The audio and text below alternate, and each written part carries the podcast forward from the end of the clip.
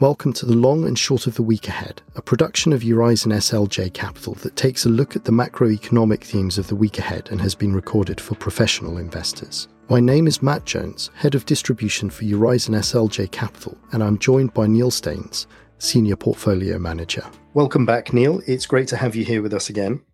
Thank you very much, Matt. It's great to be here. So it's that time of week where we get together to to have a little look into the week ahead and perhaps uncover a few areas of interest that, uh, that you're going to be looking at with a lot of focus around the UK at the very least within our home market and against what on paper appears to be perhaps rather a dire outlook. Are there any positives that you see or at least less negatives perhaps? Yeah, absolutely. Thanks, Matt. Following on from this week's historic Bank of England meeting, which resulted in a 75 basis point rate hike from the Bank of England to 3%, markets will be very attentive this week to the GDP data for September at the end of next week.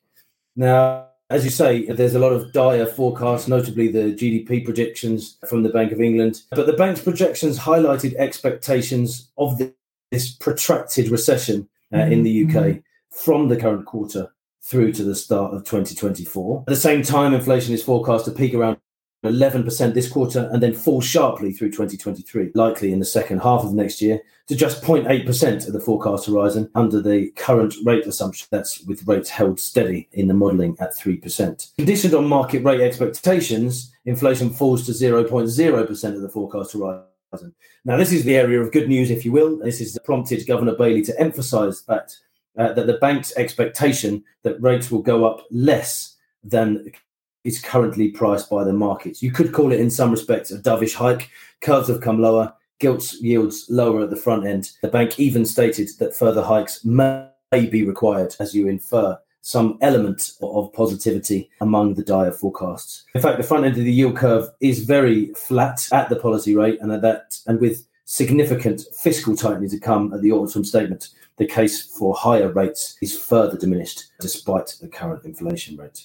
Now, inflation may be the market's predominant concern at the moment, but as inflation corrects, growth or lack thereof will increasingly come to the fore. So, another important week for the UK and for sterling.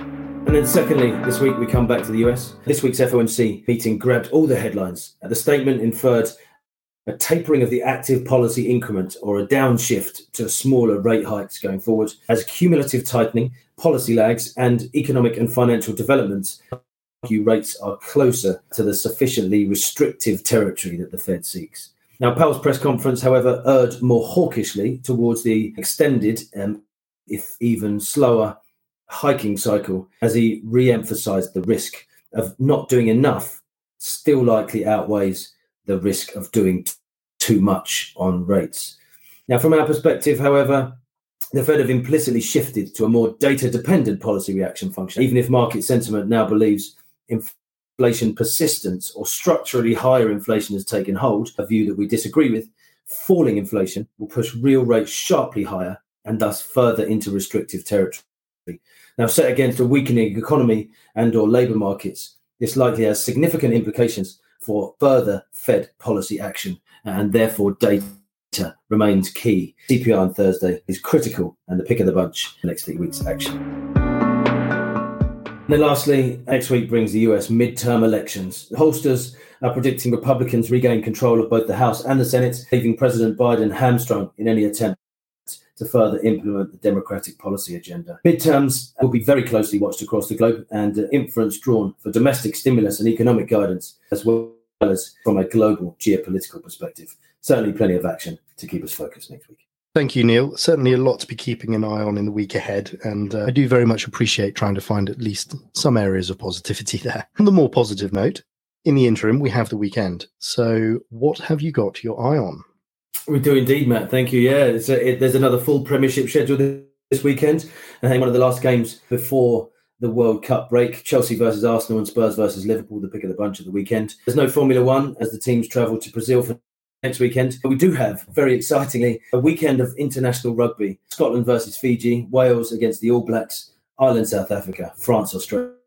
And then on Sunday, to top it all off, England versus Argentina. I'm very much looking forward to that action. For me, probably the pick of the bunch, the T20 World Cup cricket, the group stage culmination. And as we head into the semi finals and the final next weekend, but all fascinating and very close stuff. Oh, and of course, it is fireworks night this weekend, although with rain forecast, perhaps finding a well positioned window is the order of the weekend. Absolutely. Rugby, cricket, and fireworks, a great weekend ahead. I appreciate you taking the time to share your thoughts on the week ahead, and I look forward to catching up with you again next week. It's been a pleasure. Thanks, man. Thank you for joining us for the long and short of the week ahead. Further insights are available on our website, eurizonSLJcapital.com. We look forward to you joining us again next week for more insights into macroeconomic events and the long and short of the week ahead. Information data and views were accurate as at the time of recording. The views expressed by presenters are their own and do not necessarily reflect those of Eurizon SLJ Capital, Eurizon Capital, or the Intesa Sanpaolo Group. The information and opinions contained in this recording are for information purposes only and do not purport to be full or complete. The recording is directed to professional investors only and is not intended for and should not be relied upon by other investors. Information in this recording does not constitute an offer to buy, sell, or the solicitation of any offer to buy or sell securities and or any derivatives.